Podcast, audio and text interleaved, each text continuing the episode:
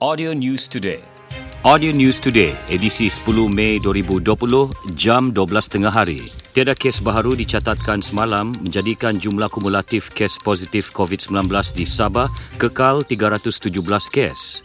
Sementara itu, enam pesakit sembuh menjadikan bilangan keseluruhan pesakit sembuh 287 orang. Berdasarkan infografik Kementerian Kesihatan dan Kesejahteraan Rakyat Sabah, sebanyak 20 kes masih dirawat dan 6 kes menerima rawatan semula, menjadikan bilangan kes dalam wad sebanyak 26 kes.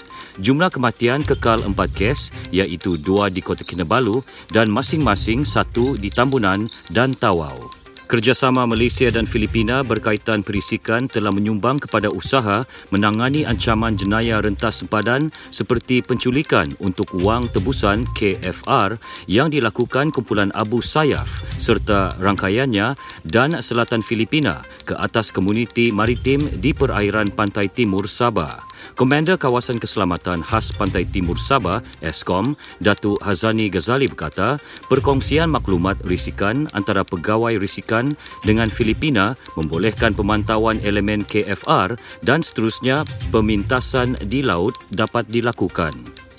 Bercakap kepada bernama, katanya, sejak Januari hingga April, pasukan keselamatan di Zon Selamat Timur Sabah, S-Zone, berjaya menggagalkan dua percubaan KFR yang menyasarkan komuniti nelayan.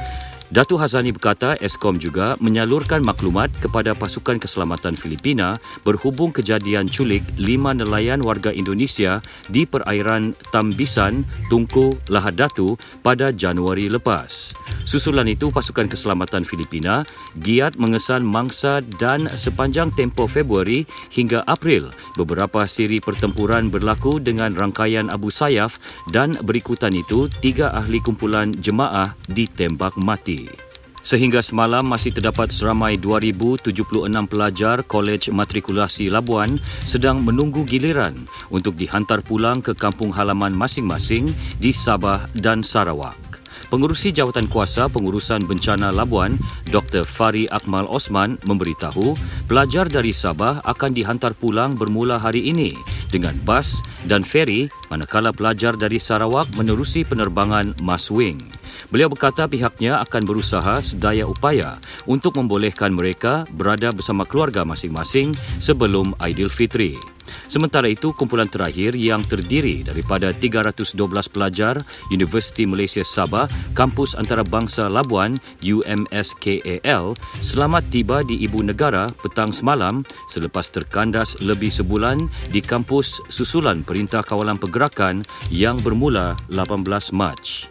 Terdahulu seramai 65 pelajar dari tiga institusi pengajian tinggi di Sabah, Universiti Teknologi Mara UITM 4 orang, Politeknik Kota Kinabalu 14 orang, Politeknik Sanakan 4, Universiti Malaysia Sabah 34 dan baki 9 lagi dari institusi pengajian swasta tiba di Labuan.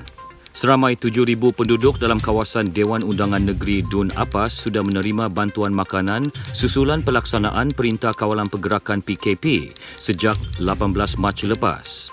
Bantuan kerajaan negeri itu diagihkan secara berperingkat bermula PKP tahap pertama. Timbalan Ketua Menteri Datuk Jaujan Sembakong berkata pengagihan bantuan makanan berkenaan dilaksana dengan teliti bagi memastikan ia disalurkan kepada golongan yang sangat memerlukan.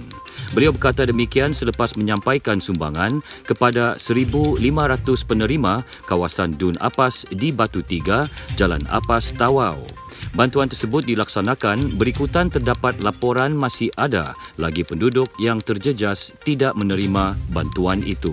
Perbadanan Pembangunan Ekonomi Sabah Setco menunaikan tanggungjawab sosial korporat CSR dengan bantuan agihan makanan kepada petugas barisan hadapan Menerusi program Kami Prihatin itu, lebih 500 bungkusan makanan diserahkan kepada kaki tangan Hospital Queen Elizabeth I, Ibu Pejabat Polis Kontingen Sabah dan Ibu Pejabat Polis Daerah Kota Kinabalu. Timbalan Pengurus Besar Setco, Azrul Ahmad berkata, sumbangan sebagai menghargai pengorbanan barisan hadapan dalam mengekang penularan COVID-19. Tambah beliau, program CSR berkenaan juga merupakan aktiviti tahunan Setco setiap kali Ramadan dan musim perayaan. Turut sama menerima sumbangan ialah seramai 100 anak yatim di Madrasah Wakaf Islamiah Sabah, Mawis, Kota Kinabalu. Petugas Barisan Hadapan Hospital Queen Elizabeth I HQE1 terus cekal dan bersemangat menjalankan tugas memutuskan rantaian penularan COVID-19 yang mengancam dunia. Dengan sokongan padu masyarakat di negeri ini, menjadikan petugas HQE sentiasa bersiap siaga bertugas 24 jam demi membantu pesakit sembuh sepenuhnya agar dapat meneruskan kehidupan normal seperti biasa. Timbalan Pengarah HQE1, Dr. Yogendra Anak Lelaki Pancalinggam tidak menafikan kejayaan mereka turut dibantu dengan pematuhan masyarakat terhadap perintah kawalan pergerakan. Justru beliau berharap masyarakat akan terus berdisiplin dalam membudayakan norma baharu sekaligus mencapai sasaran sifar COVID-19. Beliau ditemui media selepas menerima sumbangan Setco di Kota Kinabalu. Hospital Queen Elizabeth I menyediakan hampir 300 katil untuk menempatkan pesakit COVID-19. Setakat ini, jumlah pesakit yang dibenarkan pulang ke rumah adalah seramai 111 dan baki 11 pesakit masih dirawat di hospital berkenaan. Seramai 128 orang terdiri daripada 29 keluarga menerima bantuan makanan asas dan barang dapur menerusi kempen Seorang Sekampit Beras KSSB dan Dapur Belia edisi Ramadan 2020. Mereka terdiri daripada penerima dari Kampung Bakau Sepanggar, penempatan rumah kongsi Manggatal, Kampung Telibong, Kampung Sabandar, Kampung Bolong dan Taman Desa Kampung Laya-Laya Tuaran. Program dianjurkan bersama Angkatan Belia Islam Malaysia ABIM Negeri Sabah dan Majlis Belia Sabah MBS.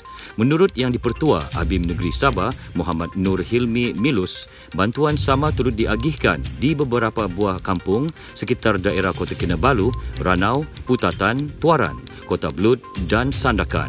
Katanya program agihan bantuan menerusi sumbangan orang ramai yang prihatin terhadap golongan terjejas akibat PKP ini akan diteruskan ke daerah-daerah lain. Muhammad Nur Hilmi menyatakan demikian ketika dihubungi pemberita di Kota Kinabalu. Sekian berita Audio News Today disampaikan Konstantin Palawan. Ikuti lebih banyak berita di fb.com slash audio news today. Audio News Today.